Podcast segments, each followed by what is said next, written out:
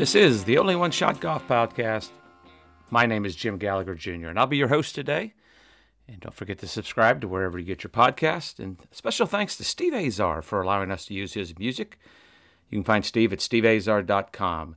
Don't forget to get your copy of Only One Shot. That's by BJ Trolio, and that's available on Amazon.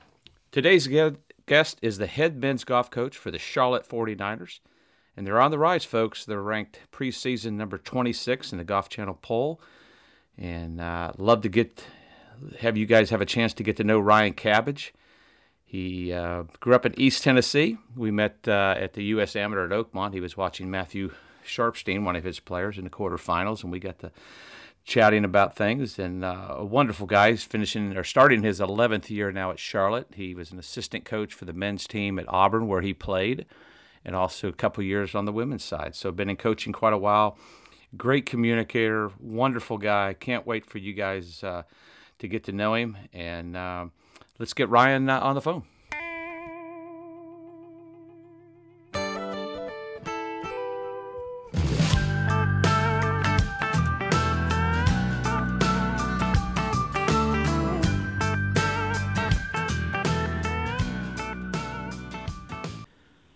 Today's guest is the head men's golf coach for UNC Charlotte, the 49ers, and they're on the rise, preseason 26 for this upcoming season. And uh, let's welcome Ryan Cabbage to the podcast. Ryan, welcome. Thank you. Look forward to uh, spending some time with you here this morning. Yeah, we uh, we met for the first time at the USAM at Oakmont. You were watching uh, Matthew Sharpstein in the quarterfinals match against the actual uh, eventual winner, James Piot, and and uh, you told me you had several players there at Oakmont, so quite an achievement. But uh, how rewarding was that for you as a coach to see uh, all the hard work these guys have put in and, and, be able to get to the USAM? Yeah, it was. Um, yeah, I, think as a coach, it was a, a very proud moment, and and for me, yes, it was a little bit about the program continuing to move in the in the right direction. But I was just happy for the kids to to have that opportunity, uh, to have five guys up there uh, to have Matt, you know, advance to the quarterfinals after making the semifinals at, at Bandon Dunes the, the previous year. Um, but for, for all five of those guys, um, you know, to to have that opportunity on the on the biggest stage in, in amateur golf is uh, it, great for them, and, and they do work hard, and, and it's always good to to see that hard work pay off, and and um, certainly a good thing for for them and our program. Yeah, it was cool. I, I was I, I, found out five minutes before my show's over that that had actually stayed in our little condo at Old Waverly during the Southern Am, and I just saw you sit there. You had the you know Charlotte uh, logo on there, and I asked if you were a friend. You go, no, I'm actually his coach. And I mean, after five minutes, I felt like I knew you my whole life, and you had some East Tennessee ties. But uh, now's a good time to get everybody, let everybody know uh, who Ryan Cabbage is, and maybe get to know you a little bit better. But you know, how did you get started playing, and who really influenced you a lot early on in uh, your early days of playing? You know, as, as you mentioned, uh, you know, I grew up in, in East Tennessee. Uh, my dad was a high school baseball coach, and so as most kids um, at, at, that time, um, you know, late '80s, early '90s, you know, it was very seasonal. Um, you know, in terms of the sports that we played, uh, it was baseball in the summer, and and I didn't play a lot of football, but you know, all my buddies played football in the in the fall, and then we'd play basketball in the winter, and and um, sprinkled a, a, little bit of golf in there. Um, at, at, that time, you know, I didn't grow up in a in a country club uh, environment. I had one guy that I went to high school with that was primarily a golfer. He went on to play. Uh, he started at Vanderbilt, transferred, finished his career there at Tennessee. So I kind of followed his lead, but I, I, didn't start playing golf until uh, I was 13 years old. Wow, uh, which was a lot a lot more typical at that time than than it would be today, where you start to see a lot more uh, specialization or whatever term you want to use. But uh, no, primarily, uh, you know, I was a I was a baseball guy, and and then eventually kind of got to where. I played baseball in the morning or, or golf in the mornings, and then baseball in the afternoons or evenings, whatever our, uh, you know, little league or senior league schedule looked like. So, um, you know, more of a, a sport oriented uh, childhood growing up more so than, than golf specific. Uh, but I, I, quickly realized as I moved through high school that if I was going to play at a higher level, which was my goal, uh, that that it was probably going to be golf. There there wasn't a whole lot of uh, upside for a a six foot, 165 uh, pound second second baseman uh, that hit for zero power and couldn't run. Um, so I, I realized that I, I needed to find a sport that uh, that might be a little more conducive uh, for that, and uh, you know ended up going to a junior college out of high school. Went to Walter State uh, in Morristown, Tennessee. Played for a guy named Bill Gardner there, and uh, man, two just fantastic years. Learned a lot about the game from from Coach Gardner. He's a Hall of Fame coach with our Golf Coaches Association now, and a great friend of mine. Uh, but really had an impact uh, on me personally and with my my golf development. Uh, and uh, a couple of good years there at Walter State. Uh, was fortunate enough to win a uh, a junior college national championship in 1995. Uh, which opened up some doors and eventually decided to go to Auburn. Um, finished up my college career there, and then ultimately became uh, the assistant coach just one year out of college. We talked about a, a little bit of a different age uh, now, where everyone has assistant coaches, uh, and uh, there are a lot more guys in the in the coaching of college golf business. Uh, I guess I would say. Uh, I was one of the, the, the few, one of the very first ones back in, I guess that was fall of 1999. Uh, spent 10 years as the men's assistant there at Auburn uh, two years with our ladies, uh, and then uh, to Charlotte where I just finished my tenth year. So that's a, a quick rundown, kind of where I where I've been and, and, and, and what's gotten me to where I am today, and, and thankful for so many people that have uh, had an impact on me uh, to to get me to, to the position that, that I'm in now. You mentioned multi sports and not specializing or specializing. What's your opinion on that with kids uh, today? Uh, like when we grew up, that's what you did. You played the seasonal sports. I thought it was great for development. I'm a big proponent of playing as many as you can until you kind of get to maybe seventh, eighth grade, then maybe at least only one a season. Don't play two a season like you kind of did. But what's your opinion on that multi sports or playing sports growing up, uh, and maybe who you look for when you're kind of recruiting a kid? I, I love the multi sport kids. Um, you know, I think we talked a little bit about it up at Oakmont uh, a couple weeks ago when when you see players um, uh, that the only real pressure uh, that that they felt is, you know, that four footer or that eight footer. Uh, it, it, might not even be uh, to to win a tournament. It might just be to keep mom or dad happy. Hmm. Uh, but that's the only pressure that they have uh, that they felt. That's different than the guy who has grown up. you know, it, it, we'll use baseball as as an example that has been in a position uh, where he's got first and third and, and nobody out, and and he has to figure out a way to get out of that inning without giving up a run, or you know, point guard in basketball that that has his has the ball in his hands with with 30 seconds left, down by two, or or going to a free throw line and needing to make a couple of free throws to extend a lead late in the game. I, I just love the fact that uh, you know the, the multi-sport guys have been in that position. They can understand that, and then this you know the second layer of that is is just the athleticism that comes with having played other sports. Um, you know, you, you're as well aware as anyone that uh, that the direction that golf is going in, where you're seeing guys that are athletes, uh, the Dustin Johnsons, the Brooks Koepkas of the world, the best players in the world, are becoming bigger and stronger and faster.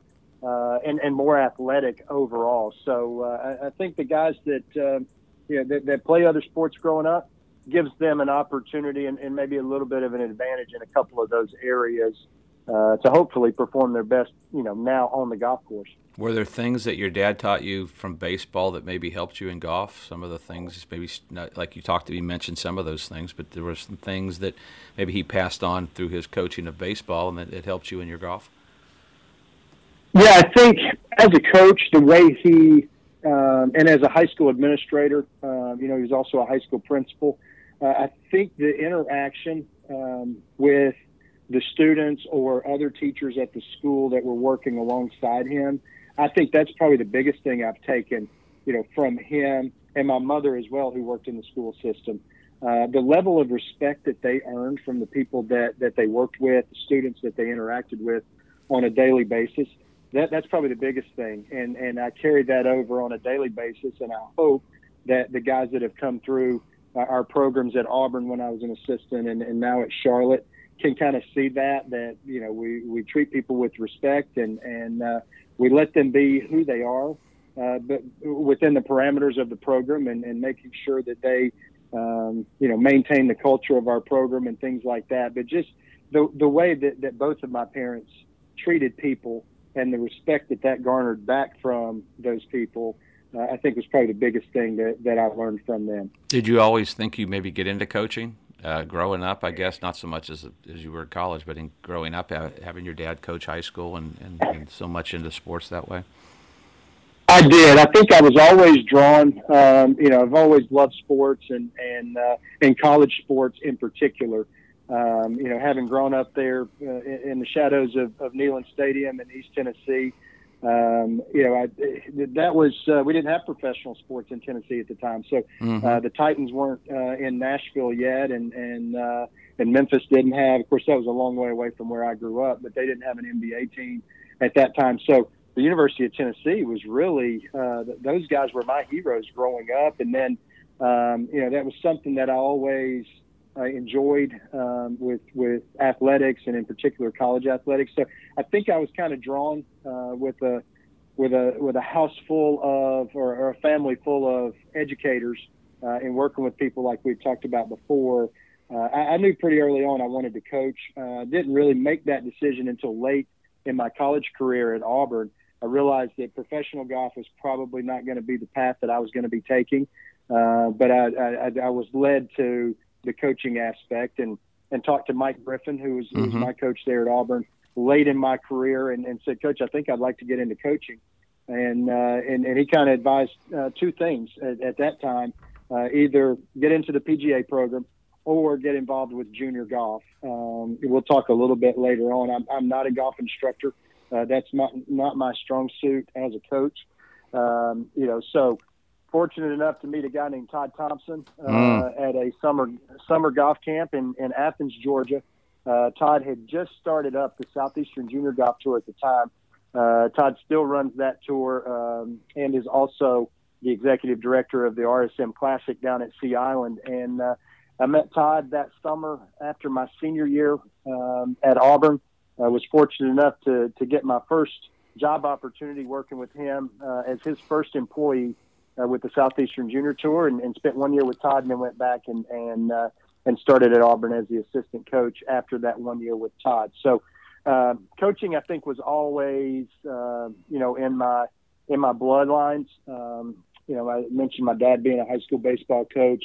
I had uh, a couple of uncles that were high school basketball coaches. Yeah, it's just kind of what we did. We, mm-hmm. we lived out kind of in the country, and and uh, you know the aunts and uncles were all school teachers or, or nurses seem like, and and so uh, I, I think that desire to kind of help people uh, was always there for me. Yeah, it's a calling. It takes a special person to coach. You mentioned Todd Thompson. He's a great friend. My two girls and Thomas uh, played the SJGT, and it was one of my favorite uh, tours for them to play. It, it, gave kids an opportunity who maybe didn't get in the AJGA because everything is nothing against the AJGA, but it was a great opportunity, especially for like my oldest who was a soccer player going, growing up and decided I think uh, it was about her sophomore going into her junior year. She goes, "Dad, I think I want to play college golf," and she played a few events and she got to play those, won a few, and just gave her so much confidence. You know, two day tournaments, a lot less pressure, really laid back. The guys running it were fantastic.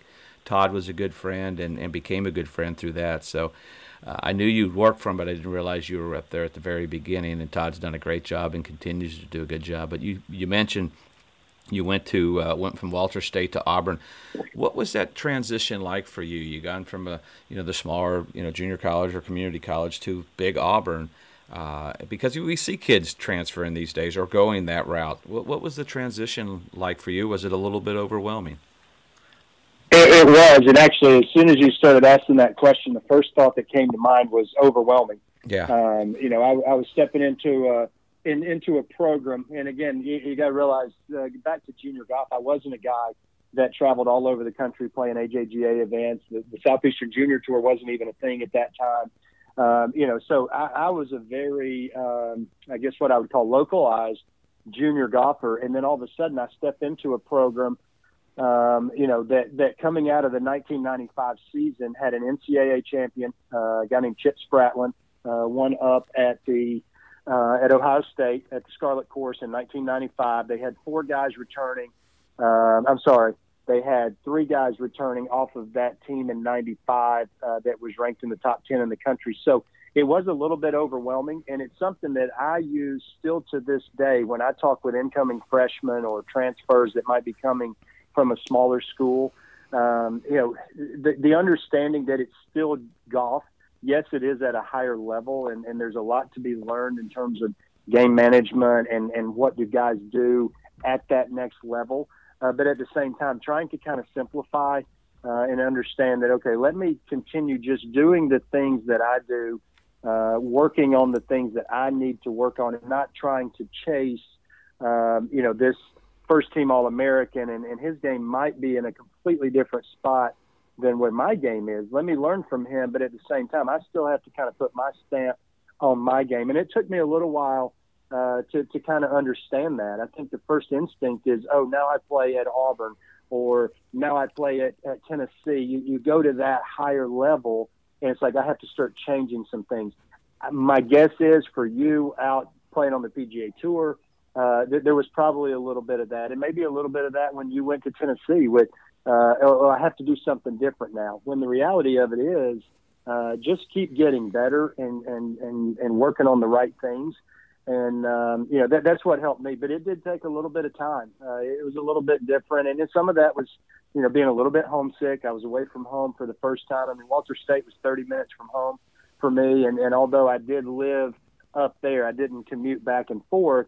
There's still a difference in being five and a half hours mm-hmm. from home and being 30 minutes from home, in addition to the changes with golf and, and a, a higher standard of golf uh, from Walter State uh, to Auburn. But uh, fortunately, I was able to uh, to, to to survive uh, with with a lot of help from from Mike Griffin and and a lot of help from teammates and and uh, made it through and, and thankful for that opportunity for sure. Uh, I certainly wouldn't be where I am today with, without that opportunity that Mike Griffin gave me uh, back in 1995. You mentioned a couple of things. It reminds me of the movie Hoosiers with Gene Hackman and measuring the court and the basketball goal. I mean, it is you, we over uh, complicate things. We have our own personal expectations to get in the way. We feel like I've done it myself. You know, I, I played so well that year in '93, Ryder Cup, blah blah blah, Tour Championship. All of a sudden, '94 rolls around. I feel like I've got to play at a different level because hey, you're supposed to, and and you just can't play like that. I've had Hal Sutton on the podcast. He said the same thing. He was compared to Jack Nicklaus.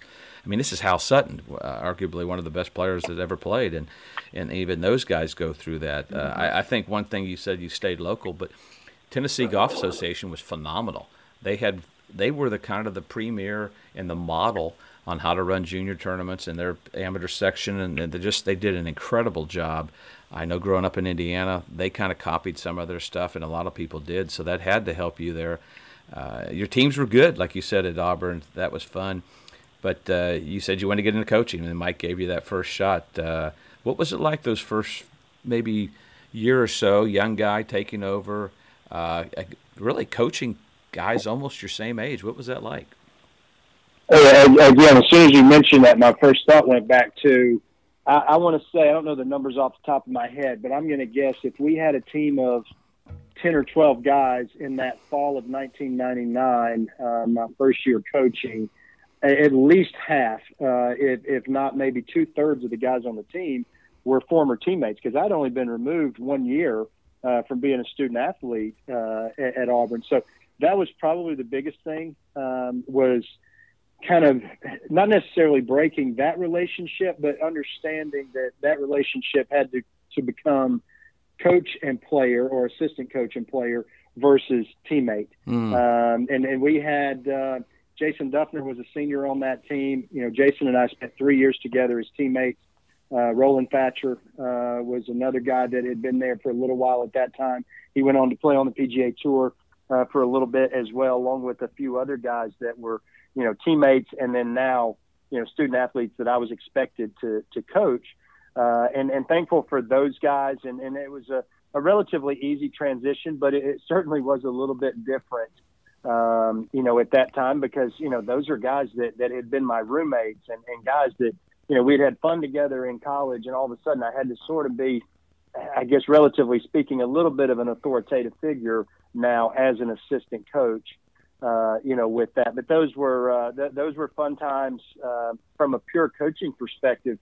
Uh, you know, I, I step into a role, and I think we all have these ideas of, you know, oh, this is what college golf should be, and and and sometimes what student athletes think coaches do uh, is completely different than what coaches actually do on a day to day basis, and so.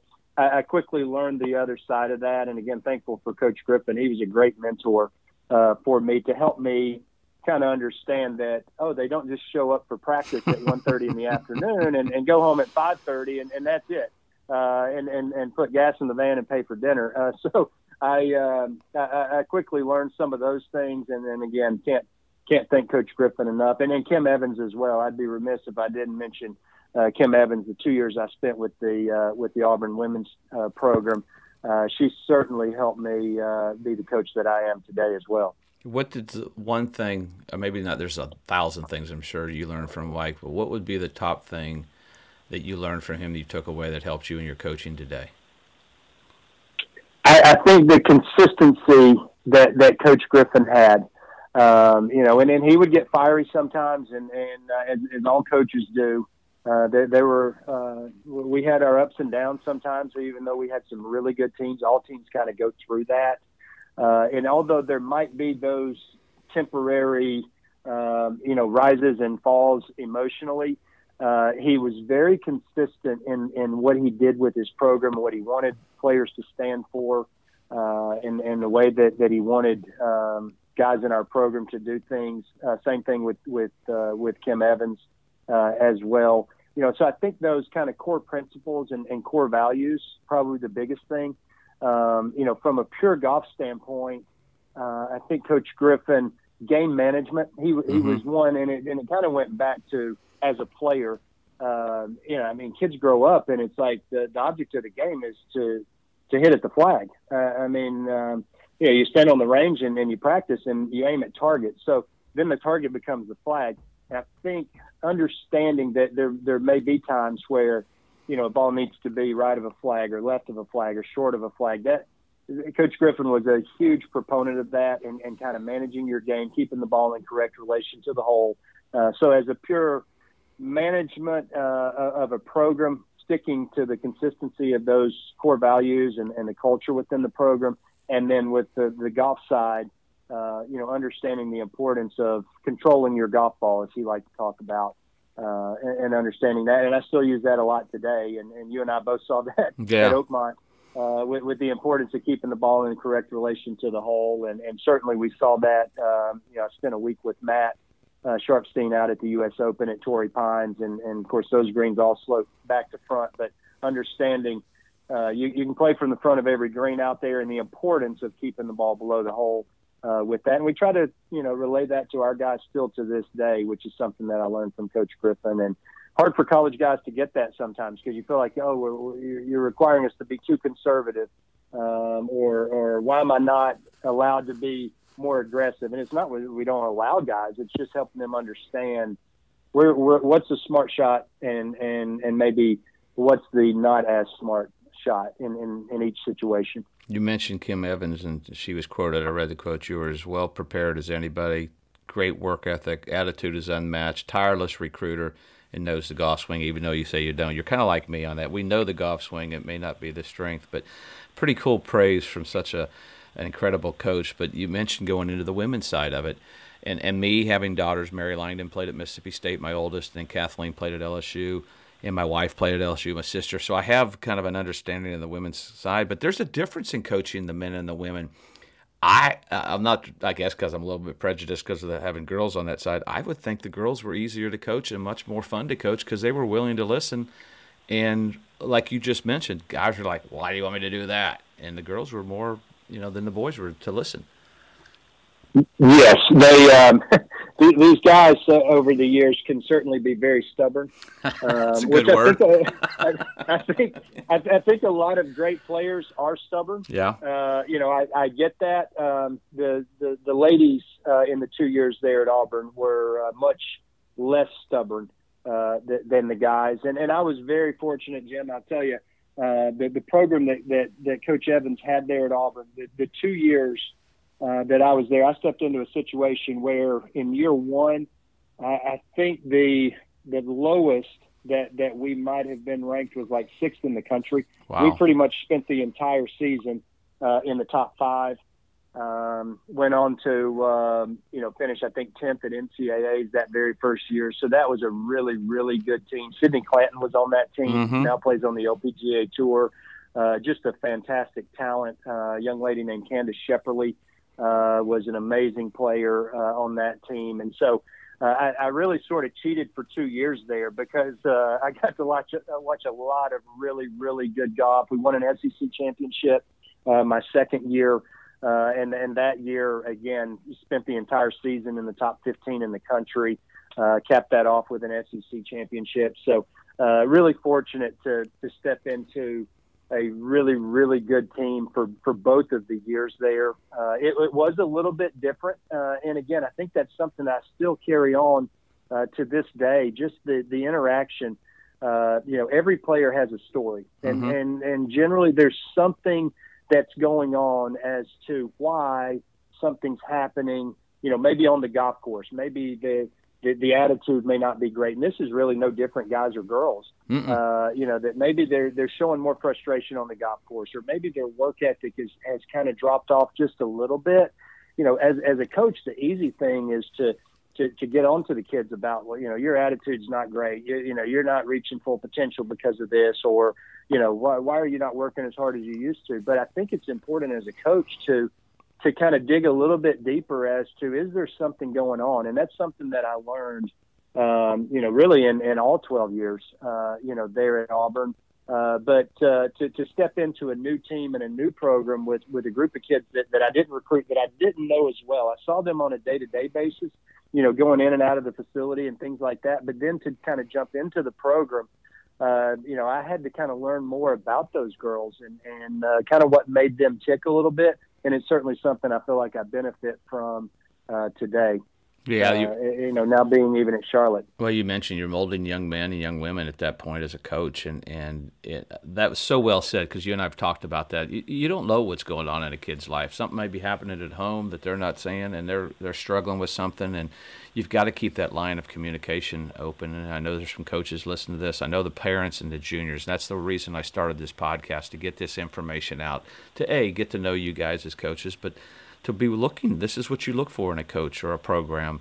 Uh, I always, I kind of say it in a in a funny way, but I, I truly mean it. When you're being recruited, they're you know they're bringing you fillet and lobster. And when you get there, you're serving it.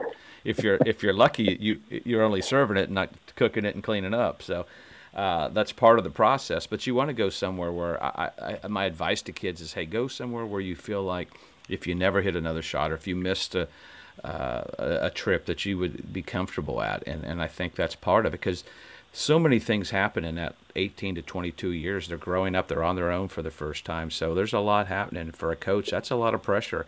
And, and you mentioned they're not van drivers. I would say maybe when I was playing, not so much Coach Malarkey, but a lot of coaches, that's basically what they pretty much did. They dropped us off, they went out, had lunch, came back, how'd y'all play? It's not that way now. And, and you mentioned Charlotte, they come calling. Uh, and then you take over there. What was that first year like? Now, as the head coach, you've learned a lot at Auburn. What was that first year like? Now you're the man. Yeah, that's something that we talk about that transition from from working with the Southeastern Junior Tour to kind of getting into coaching in those first uh, that that first year or two. Um, you know, as an assistant at Auburn, and then kind of stepping into a, a different program at Auburn.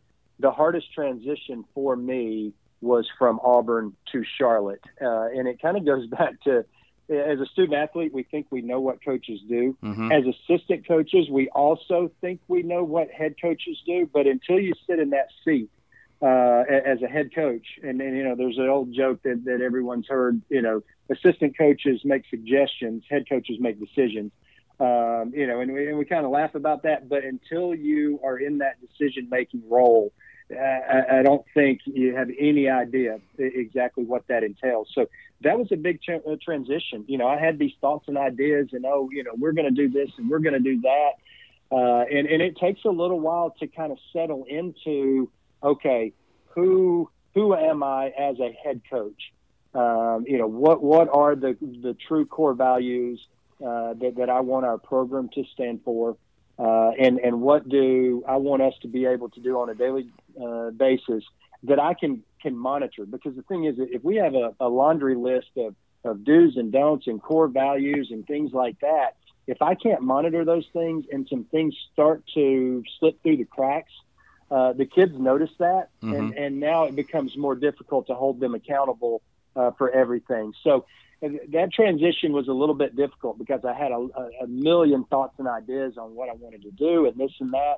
Uh, and it took, uh, you know, a couple of years and, and I still, I was talking with a former, uh, you know, student athlete here at, at Charlotte, a former player just the other day. And, and I, and I told him, I said, it, I wish I had known then what I know now.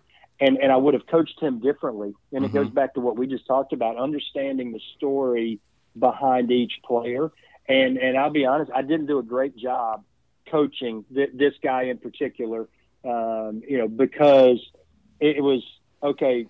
You, you must do this. You must do this. You must do this. I didn't get on a personal level with him to help him be the best that that he could be. Um, so that that took a little while, and um, you know, again, I mentioned being a little bit homesick. Uh, you know, when I went to school at Auburn, I think I was a little bit homesick. I, I think our, our family was a little bit homesick early on at Charlotte, and mm-hmm. change is hard. You know, my my wife graduated from Auburn, uh, loved Auburn, and and um, it, it was just different. And um, about a year in, uh, not to get too much on on a personal level, but about a year in, there were some coaching changes going on around the country, and she asked me, you know, what what's our next move? Uh, you know, as, as is pretty common in, in this day and age with, uh, with, with husband and wife and talking about where the next steps might be and so on and so forth. Um, and, and I told her at that time, I said, I don't know, uh, you know, what the next move might be.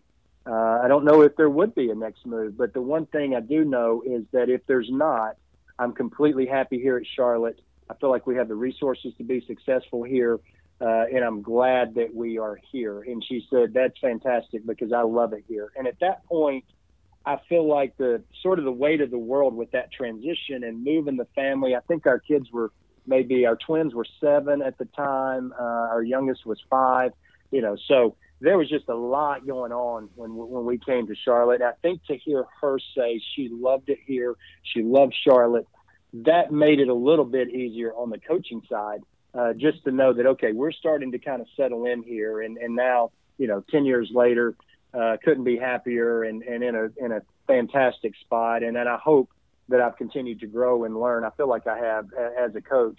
Uh, certainly a lot better than I was in the in the fall of 2011 when I, I came into Charlotte, guns a blazing, so to speak. You mentioned uh, an ex-player coming back, but that's a sign of a good coach. Whether you even heard yourself because I, I heard Steve Spurrier, who is a thorn in Tennessee fans' side, as you know.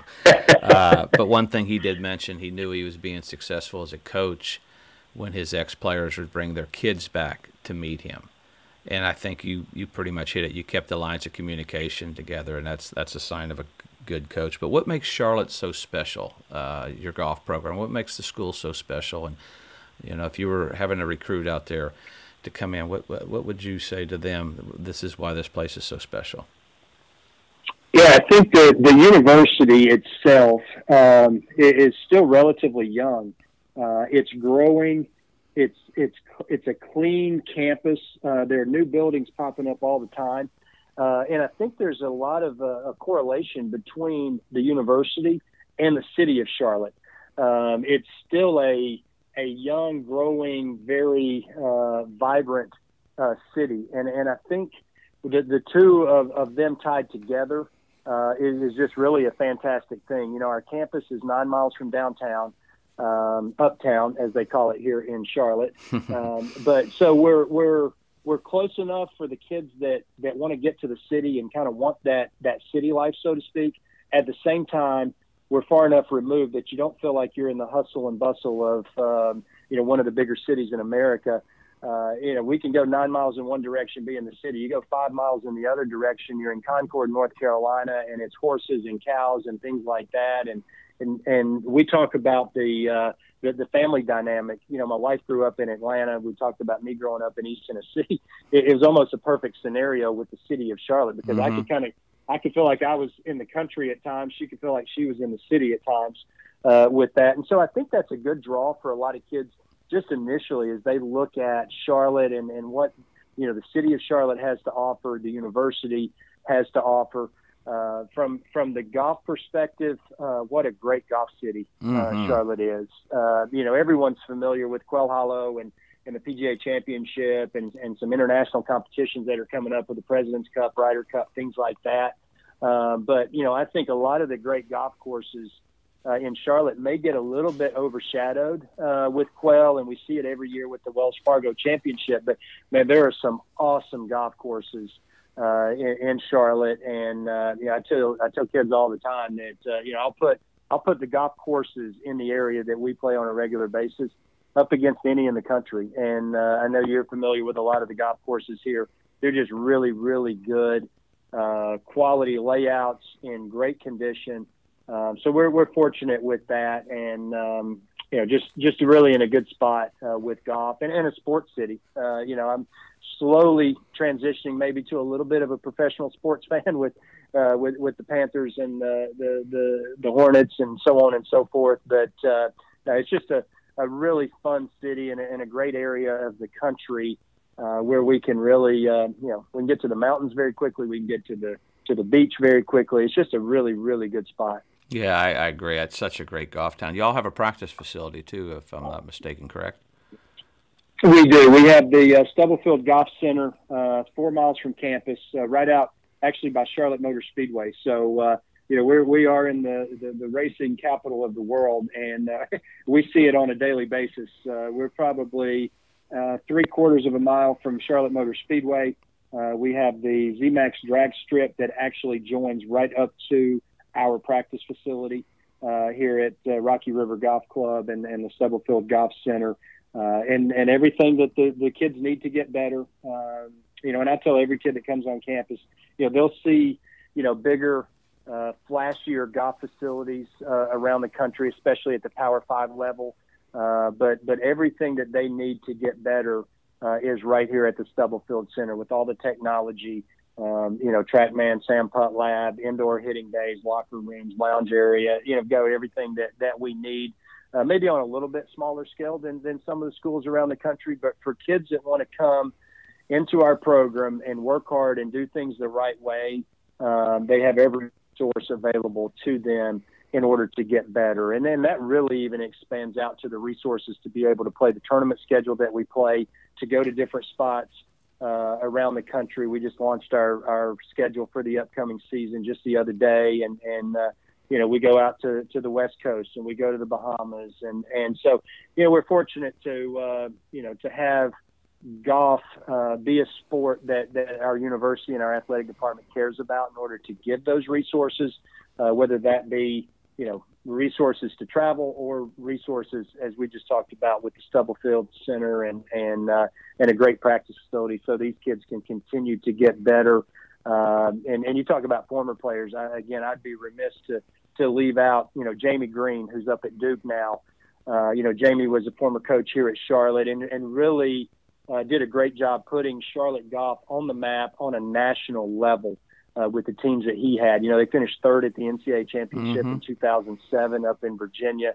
Uh, Corey Nagy uh, was on that team, four-time All-American, um, and so back in that stretch of of 07, 08, 09, um, they they really made Charlotte golf relevant um, on a national level. Uh, and, and there had been some teams prior to that and some players uh, prior to that that had been really good, but on a national scale, um, it, that's really when when Charlotte Golf, um, you know, kind of was was placed onto the map, and and I think our administration uh, saw that back at that time, and and um, you know we were fortunate enough that the Stubblefield Center came about and a practice facility and things like that. So. Um, yeah, I talk about Mike Griffin, Kim Evans, and, and the folks that have gotten me where we are today. Those teams in the past at Charlotte, we certainly couldn't be where we are today um, you know, and, and be able to compete on a national level without those that have come before us. uh, here at Charlotte, and Jamie Green and and, and Corey Nagy, Andrew DiBitetto, uh, the coach over at Chapel Hill now was on that team. Uh, you know, just a, a, fantastic group of guys, and, and obviously great players. Uh, so just very lucky uh, to to have what we have because of so many people. Well, you mentioned getting better, and I think that's what kids are looking for.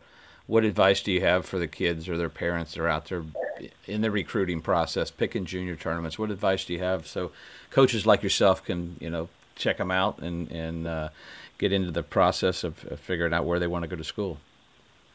Yeah, I think there's a, a progression uh, as, as, a junior player, uh, depending on the level that, that a kid might be on with, with talent and, and things like that. And, and this is something that I kind of stole from, from Coach Griffin. He always talked with kids about, you know, where, wherever that, that level where you are, uh, eventually you want to get to the spot where um, you are winning um, uh, at a regular basis or at least competing to win uh, at, a, on a regular basis at maybe the state level or, or maybe a local level uh, you know, become one of the better players in, in your state. Uh, as you then progress, now branch out to be one of the, the better players to where you're competitive and, and, and maybe you're not winning on a regular basis, but you're having the opportunity to win at a regional level. Uh, maybe that's some of the, the AJGA events that, that might be, you know, like when I think about here, they just had one up at Carolina Trace or maybe down in Augusta or something where you're getting kids from maybe a, a four or five state area uh, and be competitive with those guys. Uh, and then from there, branch out to the national level uh, and, and find out where you are. Can you compete? Do you have an opportunity to win at that at that level? So you're you're kind of ca- taking that progression. You're taking those baby steps. So trying to get into those events, um, and and sometimes kids, you know, they might have to play on a very local level until their their talent level gets to that point where they can be competitive at a state level, then regional, then a national level. So I think those are good measuring sticks and, and a good starting point to kind of find out where you are uh, with that. As far as player development, w- we talk and, and getting better. Uh, you know, we talk to our kids a lot about driving accuracy. You know, I think that's extremely important. That's something that I think gets overshadowed a little bit. Mm-hmm. Uh, you know, I saw that out at Torrey Pines. Uh, for for whatever reason, I, I, I think people don't realize how well guys on the PGA Tour, how well the best amateurs in the world drive the golf ball. Uh, so that's something that we talk about a lot and, and, and playing from position to, to, to be able to score. We talk a lot about wedge play, uh, 150 yards and in. Uh, and, and then we talk a lot about putting. And it's not about how well your, your, you know, high draws with your five iron, uh, what that looks like right now. It just that's not going to help you shoot a lot of lower scores. But you know, drive the ball and play. Be great with your wedges uh, and inside of 150 yards, uh, and and uh, you know, really make those um, you know the, the the money makers, so to speak, from from inside of eight feet. Uh, you know that that's kind of three parameters we talk with our guys a lot about in, in terms of player development and trying to get better. And I kind of correlate that and pass that along to to junior players as well. You know, if parents ask me, you know, what do you see? What can I get better? You know, everyone has individual things, you know, because every player is different. But at the same time, if you can kind of stick to those sort of core principles, um, you know, that, that we just talked about, uh, it, it's hard to, to not improve if you're getting better in those areas, scores are going to get better y'all been listening to Ryan Cabbage, and I can see, if, and I know you're listening closely because he's giving some great advice. But the teams uh, coming, a lot of the guys are coming back for the fall. What's the upcoming season look like for you guys uh, as you head into the fall? Probably when this podcast will be out, you'll be playing your first event. We will. Uh, we'll, we'll, be headed over to Duke here in uh, in just a couple of weeks. Uh, so yeah, it's it's back. It feels like just yesterday we were finishing up uh, at, at NCAA's, um, you know, last spring, and and uh, in the blink of an eye, uh, the guys are back on campus and ready to go.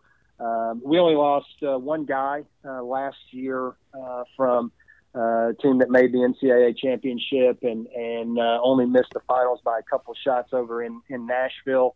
Uh, John Gough will, will have uh, those are big shoes to fill. Mm-hmm. John was a three-time uh, first team All Conference selection. He was a Conference Player of the Year. Uh, most recently, John just won uh, the Palmetto Amateur and the uh, then went back home to England and won the English Amateur. So he's he's doing fantastic. Uh, so big shoes to fill, but uh, at, at, the same time, we feel very good about what we have coming back. Um, you know, four of the five guys that competed at NCAA's um, will will be back uh, along with, like I said, the majority of our of our roster. Uh, we mentioned earlier five guys competing in the U.S. Amateur, so we're we're uh, you know certainly moving in the right direction, and and uh, I feel like this team has capabilities of of being really really good. Uh, but as I, I told them just yesterday when that preseason ranking came out, that uh, no, we don't get mulligans because we're ranked 26th in the country, and, and nobody's just going to step to the side and go, okay, I guess we'll finish behind Charlotte this week. It, it's going to take uh, you know a lot of hard work, and and we've got to continue to get better. Uh, and and these guys, and that's my responsibility to make sure that these guys don't become complacent. Uh, it's easy to say the right things, and and uh, oh well, we, we want to be better than in preseason number 26, we want to do this and that. But you, you've got to make sure that that, that the habits match the goals, uh, because if they don't, then they're just wasted goals. And and so that that'll be the primary focus. Um, you know, just making sure that we uh, continue to get better. But the good thing is, um, you know, we, um, we we don't have a lot of concerns in regards to the talent level uh, on this team. The, these guys, it's it's made up of a lot of good players. So I feel like we at least have a chance to be really good. Uh, now it's just going to be us up to us to make sure that we do the things we need to do in order to get better, and then let's just see how good can can we be, and uh, you know, can we take that step? Uh, kind of the the motto for this year is good to great. Uh, I felt mm. like last year's team was good. Can we take that next step to be a great team, uh, to to really be relevant uh, on a national level on a consistent basis? Well, that's uh, well said because you pretty much answered the question. How do you keep the expectations out there? And it's a balance, and it sounds like you've got it together. But uh, I met you a few weeks ago, spent 30 minutes with you, felt like I've known you my whole life. You've described yourself, but uh, we'll finish this podcast with this. How do you think, or what do you think the descriptions your players have of you as a coach? What would you, how would they describe you? That's probably a tricky question, but how would you think, or how would you want them, better than that, how would you want them to describe you? Yeah, I think that is a that's a great question. Um, I, I, think first and foremost, as as a coach who cares, um, that that cares about them on a personal level first and foremost, um, who cares about their development um, as a player. Uh, and again, that's something we talked before. I'm, I'm not I'm not a golf instructor. Uh, and I tell kids all the time, if you come to Charlotte expecting to get a golf lesson every afternoon, uh, you, then you're, you're, you're, you're not going to get it. That, that is not me. Uh, now, as far as a, uh, a player developer, maybe. Um, I, I would like to think that our guys, uh, and I trust that they do, know that, you know, we'll talk about the things that they need to do. And, and uh, as we talk through player development with them and areas that they need to get better, uh, that we can do that. But first and foremost, as a guy who cares about them um, and, and wants them to get better on a personal level, wants them to become better students uh, so that they get their degree from Charlotte uh, before they get out of here. And then uh, as a coach will help them and cares about them developing as, as players as well and as athletes to, to hopefully, you know, majority of our guys, you know, have aspirations to go on and play professional golf. And, and I hope they all spend – you know 30 years play, playing on the PGA Tour. Um, you know, but uh, to, to help them kind of develop with that, with with a caring heart um, and and kind of a servant uh, mindset, I, I think is is what I would want them to to know. And and again, I I share with our guys a lot. I, I'm not here uh, to be their best friends. There there's going to be times where you know we have to have difficult conversations. Uh, but but one goal for me, I guess I'll, I'll say it another way one fear I have as a coach is for a guy to come through our program and, and spend four years with me uh, and then just have a great time and there's there's no confrontation there's no uh, difficult conversations and they just have a grand old time and then look back in, in five or ten years and, and say I wish my coach had pushed me a little bit harder I wish he had expected more out of me that's a fear I have as a coach uh, and then I'll flip that around. I think in an ideal world, and it goes back to talking to the former player that, that we mentioned earlier. Uh, but if I could have a guy that comes in and says, "Hey, coach, man, we I, I didn't agree with everything you said, and man, there were times that uh, that I was so mad at you, uh, and I didn't understand, and I didn't agree with the decision you made, or, or whatever it might be. But now I look back on it, you know, five years later, ten years later, whatever it might be, and I can't thank you enough for getting me to where I am today um, with with my maturity, and and that might be as a golfer, that might be as a as a husband, that might be as a father. Uh, if I could be an example for these guys, and although they might not agree with everything during their time here at Charlotte, if they look back and can say, "Thank you, Coach, for being the example that you were, uh, and and for pushing me to be the absolute best I can be, no matter how much I might have disagreed with it as we were going through it together." Uh, I think that would be ideal for me, and and that's it's it's you hear the term that what's your why? You know, why do you do what you do? That's my why in coaching, and I think that goes back to to my parents and and and what I saw them do, uh, and, and and the kids and the students that they had come back to them and, and tell them thank you. That's what I want to be as a coach, and uh, you know, and and I do. I feel like we're in a good spot with that. I, I can't speak for the guys in our program and the past players and things like that, but that would be my hope uh, that, that's what they would see, what they would experience from me as a coach during their time uh, here at Charlotte. Well, you had me at hello. I, will say that. But uh, Coach McGraw, who coached at Oklahoma State, now Baylor, said if I had a son and he wanted to go play for Coach Cabbage, I'd say go for it. And I'd have to agree. I've, I've taken up enough of your time. I always like to end the podcast with this whether in life or golf, you may have only one shot. You got to make it count. You're making it count in countless lives. You've done a great job there at Charlotte and will continue. Good luck to you guys thanks for spending some time with you. I'm a big fan, and I look forward to seeing and, covering y'all this uh, this season. Thank you so much. We're looking forward to it, and uh, love chatting with you. And uh, let me know. We'd love to do it again. All right, buddy. Thank you. All right. Take care. Thanks. What were you thinking on that play? Take a lap, and when you come back, maybe you'll do things my way.